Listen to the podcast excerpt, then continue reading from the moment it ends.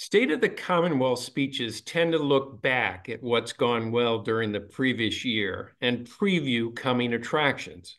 Governor Maura Healey's speech on Wednesday was no exception. She touted tax cuts that she said would benefit everyone in the state and teased coming challenges dealing with housing, childcare, literacy, and climate change. She also announced what seemed to be pretty bold plans for transportation promising to increase funding for local roads and bridges to record levels, double support for MBTA operations, tackle deferred maintenance, established a reduced fare for low-income T riders, and appoint a task force to start charting a course for transportation financing in what she called the clean energy era. Details are expected to come in her upcoming budget filing. I'm Bruce Mohl from Commonwealth Beacon, and I'm joined by Jim Aloisi, the former Secretary of Transportation who serves on the Board of Transit Matters and teaches at MIT, and by Brian Kane, the Executive Director of the MBTA Advisory Board, which represents the communities served by the T. Together, we're going to try to tease out what these transportation tidbits mean. Let's take them one at a time. First, doubling support for MBTA operations. Typically, the state provides, I think, about 187 million in budget funding to the T each year, although last year the T got a bit more from the surtax money on the extra tax on income over a million dollars. Have I got that about right, guys, or do you think she's talking about something else? Brian, what what's your take on that? Well, uh, first of all, thanks for having me. Um, my first thought was that they were going to double the amount of sales tax money the T gets, which is over a billion dollars, um, which obviously was um, led me to believe that we might be solving all of the T's problems in one fell swoop. Uh, but I just don't see how an extra billion is uh, is available or possible at this time. So, yeah, the 187 million uh, was what they got last year from the Commonwealth. Um, yesterday, the Mass Department of Transportation Board transferred $200 million in um, millionaires tax to the T. So maybe that's what the doubling refers to. Hmm. Jim, you have any perspective no, on I that? Mean, my only perspective is um, I think it's important to understand what the operating budget shortfall is going to look like because this is a good step in the right direction. But there's no way to really know whether it's enough unless we know what the T's current projected shortfall is, both the timeline of that shortfall, when they think it's going to hit, because it will hit, and and whether an additional 190 million or so is enough. Um, it might be enough, but it might it might not be. And then the, the second question is: Are we just trying to avoid a shortfall, or are we also trying to add net new revenue to the operating budget?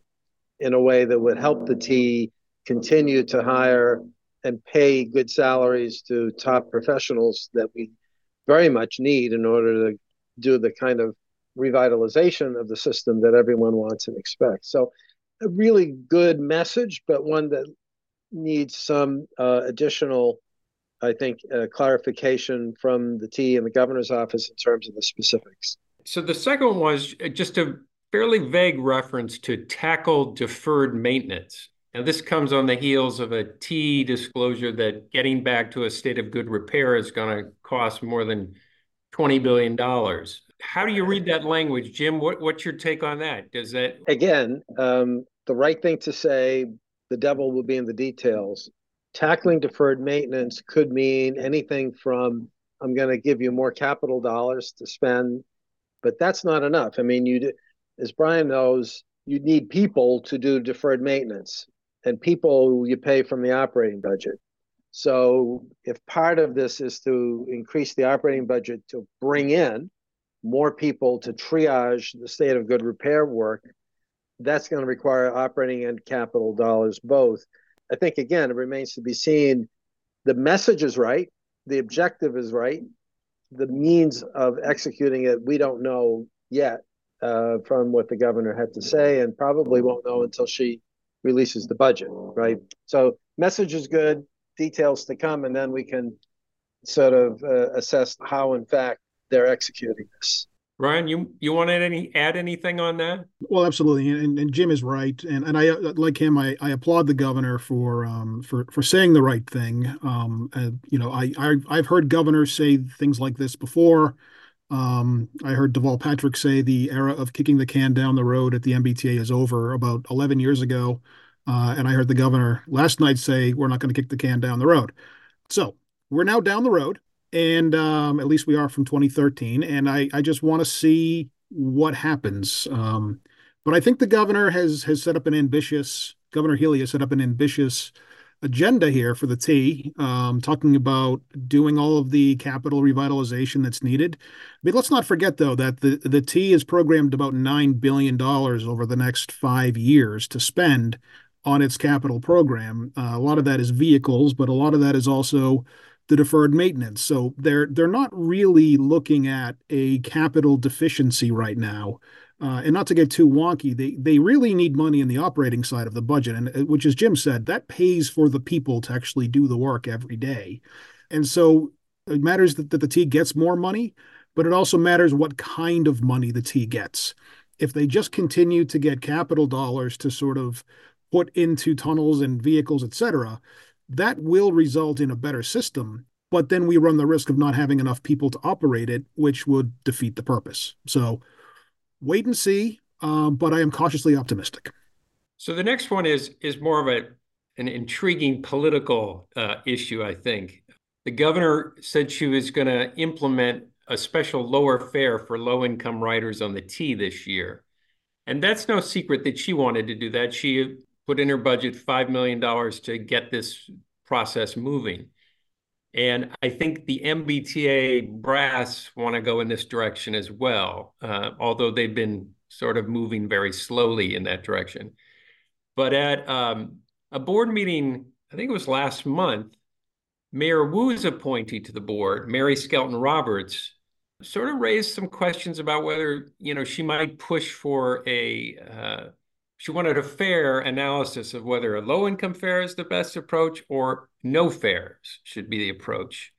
Because the mayor has been quite outspoken in the past about eliminating fares and always a little vague about how far it should go, but but she's been supportive of that effort. And so this could this could throw a wrench in those works if Wu's appointee decides to pursue that. What's your guys' take on this one? Jim, why don't you go first? Well, so let's talk about this issue. I think the governor, correct me if I'm wrong, also said that she would have enough money in the budget to make bus transit free for all of the regional transit authorities, which I think is a laudable thing. And we know that many of the RTAs have done this to great success. Notably, MeVa up in the Merrimack Valley, I think, has been a leader in this. So that that begs the question: if the RTA bus rider is getting a, a, a no fare, zero fare ride, why should the T-bus rider not also be treated the same way? I think there's a difference between free transit and free bus. And there's a difference between free bus and what we call free unlinked bus. Unlinked bus meaning you're not transferring to the sub, right? You're just taking the bus. I am a personally a proponent of free unlinked bus trips, which is a relatively low cost approach to, I think, improving the bus transit system on the T. It's not very costly. Livable Streets has looked at this. The estimate is about 30 million a year. It's a resolvable number. But let's be clear about why I think that makes sense. I think it makes sense for a number of reasons. Number one, the T has yet to say, because I think Mary Skelton Roberts asked this question, what's the cost of leasing, buying, and maintaining over a life cycle fare collection equipment for the bus. My guess is that if you remove that cost from the equation, the actual net cost of making unlinked bus free is modest, if anything. So we need to have that data point. We don't have it yet. Number two, if you charge people even a low fare for a bus and you do all door boarding, I guarantee you, I guarantee you, you will have charges eventually of racial profiling when you do proof of payment, right?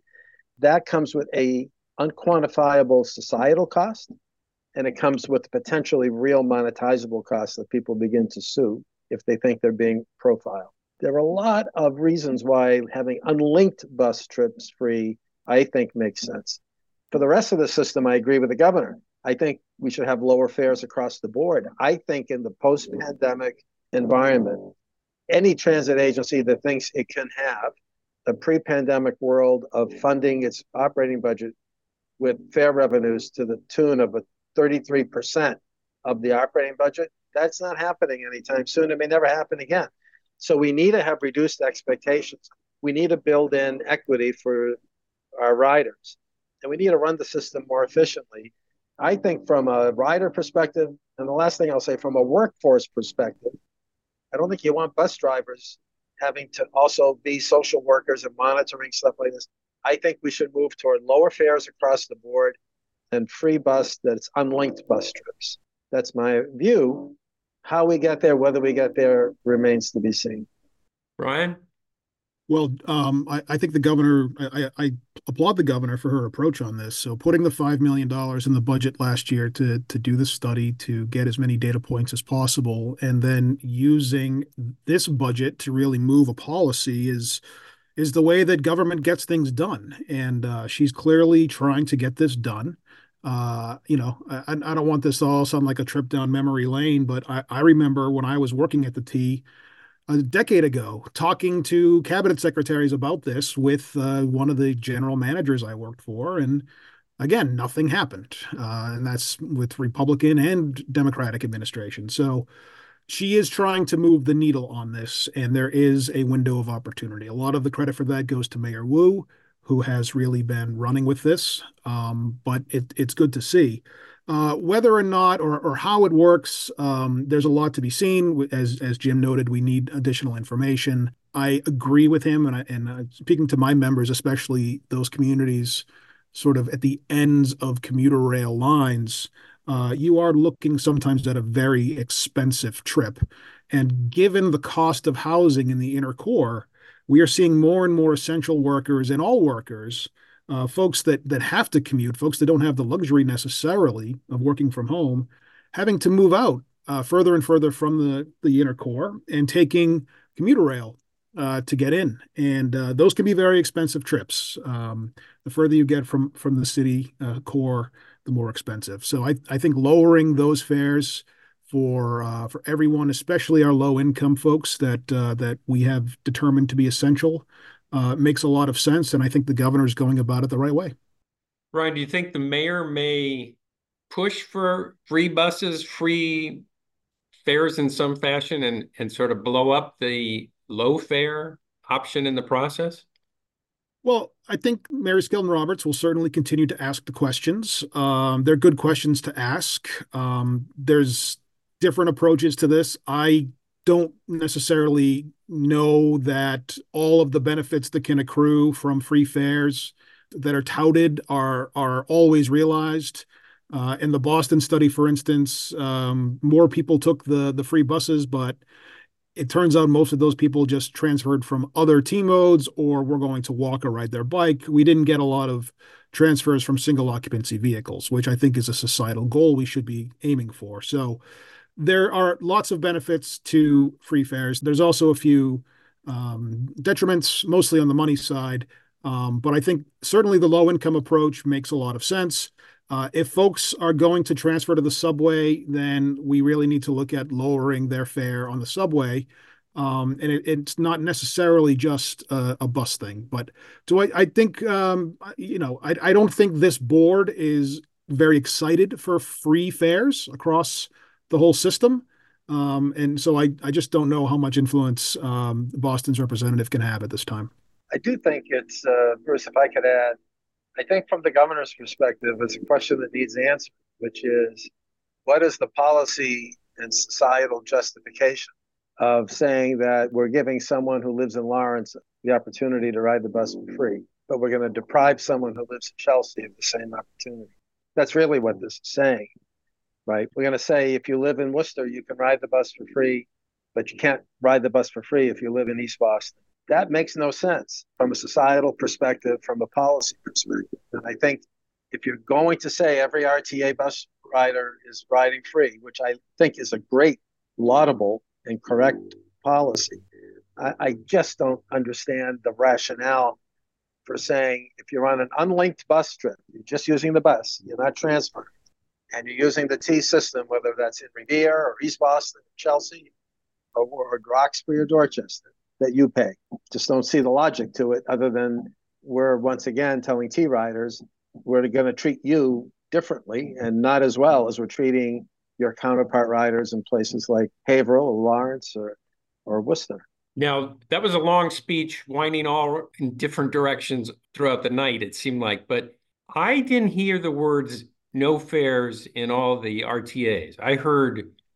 I, I thought I uh, read that somewhere. I, I, could be wrong on this. If I'm wrong, I apologize I mean, for think, it, but I'm sure. I think she talked about affordable options and you know whatever, but I don't have any beef with what you're saying. It's just I don't remember. Word free usually sticks bling bling bling in my head, so uh, I I didn't remember that. Uh, but let's go on to the the last point she made, which is sort of the big cosmic question. Coming up with a new method of transportation financing in what she called the clean energy era. Now, this is you know, uh, Brian, this is what you're talking about. You know, you've heard this before, and there's been studies that have been thrown on the shelf about this many times. But she's saying she's not going to kick this can down the road. Now, it's pretty clear why this is needed because as we get into more and more electric vehicles, there's going to be less and less gas tax revenue coming in. So the need for revenue is going to remain, but the revenue is going to sort of slip away if you could, if you two could talk a little bit uh, about, I mean, Jim, I know you've written about this recently. What are some of the best options to replace the gas tax? But also just sort of give what are the odds that she's going to succeed in this in any relatively time frame that's relevant well i think she has the time uh, she has the time to do it because i don't think this transition to electric is it's not racing it's inevitable it's happening but she's got time and I applaud her. I think that she's absolutely done the right thing to begin having this conversation now. You don't want to have it when it's too late. So she's absolutely done the right thing. I think that the question, you know, I, I wrote about this, I think, a week ago in Commonwealth. We did a report recently, uh, my group at MIT, on this topic, and we didn't make specific recommendations as much as we looked at and try to put together a framework for decision makers to use as a toolkit. If you think about it, there are two ways to assess driving if you're going to move away from the gas tax. You can charge someone for their ownership of a vehicle, or you can charge them for their use. Many states right now are charging for the ownership. If someone owns an electric vehicle, they charge them a, an annual fee, several hundred dollars, right? You could do a combination of that. You could charge an annual fee, and then you could do something else based on use. I personally think that, and there are a variety of ways to charge for use, but I think the most predictable, likely, potent way to do that will be some form of road user charging, right? Which people would normally call tolling. That could be anything from congestion pricing to cordon pricing to conventional tolls to vehicle miles traveled pricing. And I think that what the governor and the group that she's going to put together will look at is what are those options and what's the best way to do that in the context of transitioning the state away from the gas tax to a new, stable, predictable uh, approach to raising revenue. And so I give her a lot of credit for doing it. And it's not something we need to do tomorrow, but it's something we need to start thinking about tomorrow. And that's exactly what she said. Brian, what, what's your take? Well, similarly, I, I, applaud the administration for for trying to get ahead of this, but I also think that um, it's critical that if we are going to have make it a little bit harder to drive in and around the region, we have to also then make it easier to move around via public transportation, and that's why I I, I really do think that the the approach that's currently un, being undertaken is the right one, trying to get the T back to a state of good repair that in theory will allow, you know, before COVID, we had a record year in ridership, uh, over almost 700,000 people. Um, if we can get back to those numbers on a system that is safe, reliable, predictable, and runs in the background like a Swiss clock, and make it competitive or even more conducive than driving, then a lot of the questions around this uh, about the the challenges of implementing or even the fairness of implementing uh, congestion charges or or other road charges kind of kind of go away or at least fade a little bit. So um, we got to get the T and his colleagues, its uh, its little cousins, uh, the RTAs as I like to call them, back to a state of good repair and back working, so that we can move around the region. Because the last thing we want to do is stop moving around this region. I mean, we already have the second worst congestion uh, in in the world, according to many many people. It's already hard enough to move, so let's make it easier. And I think the uh, the administration is trying by by taking kind of a a fix the T first approach. So one last thing on this, the politics of it. Um, I have kicking around in my head that Charlie Baker over and over again, when he was presented with golden opportunities to experiment with various types of pricing for use of roadways just said no i'm not interested. Even if the money was free from the federal government you know to try vmt or something like that no way he didn't want to touch it. Is this another big shift by going with a democrat? Uh, is that a big shift that's taking place just because of that? Jim? Well i mean it's a big shift in a governor who understands reality and is not afraid to embrace reality. And that's what leadership's all about. I mean i i i was very disappointed in governor baker's approach to this which was pretty much the electoral ostrich approach. You know put your head in the sand and hope it goes away. Well we know it's not going away. All of the federal and state climate goals in the transportation sector for better or for worse focus heavily on the reduction and the elimination of tailpipe carbon emissions. And, well, you can't have tailpipe carbon emissions with internal combustion engine vehicles. So this is inevitable. The governor recognizes that real world inevitability. And again, I applaud her for for doing this. I mean, it's sad that in Massachusetts it amounts to a profiling courage for a governor to tell people the truth and to embrace reality. And that's all she's done, right? So give her credit for that.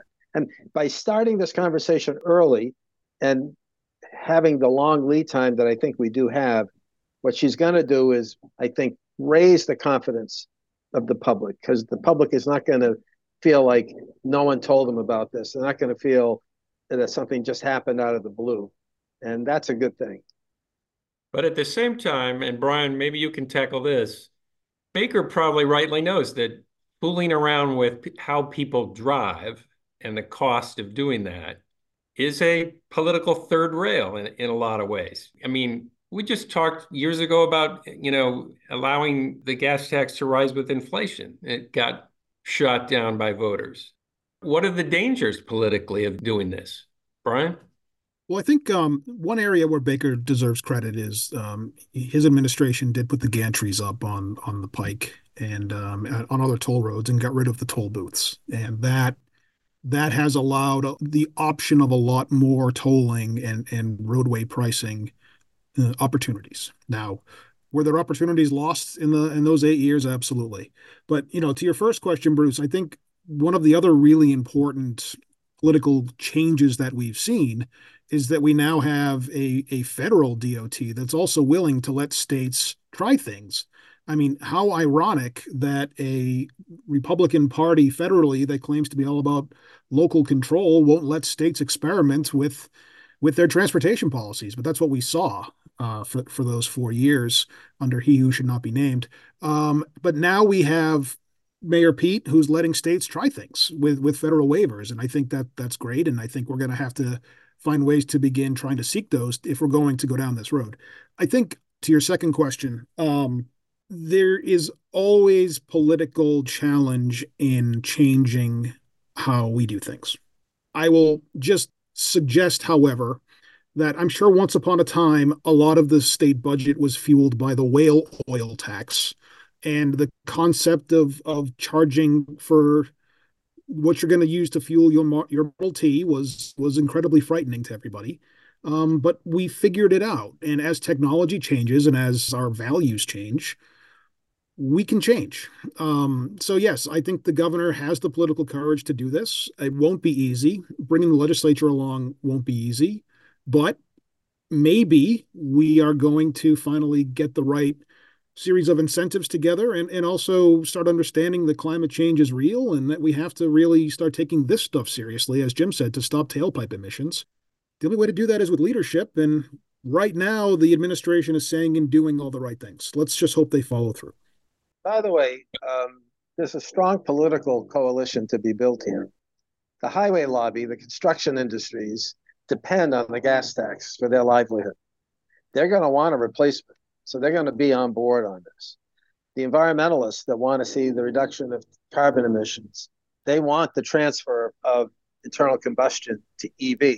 They're going to be on board on this. So you're going to have a very interesting, I think, political coalition form around this topic because you can't replace the gas tax with nothing. If you want to do that, you erase $900 million a year from the highway budget. Good luck. Good luck, right? So, well, plus so all those all those funds are bonded. They've, they've we've already borrowed the money against it. Borrowed money. So uh, I, I think that there's an interesting political coalition here that I'm sure the governor is aware of that she can be able to pull together people who don't normally come together in a common cause. Will, I think, for this issue. Remains to be seen. Well, very interesting discussion, and we'll probably learn more this coming week. So I want to thank Jim Aloisi and Brian Kane for joining me. And to all our listeners, we'll see you again next week. Thank you.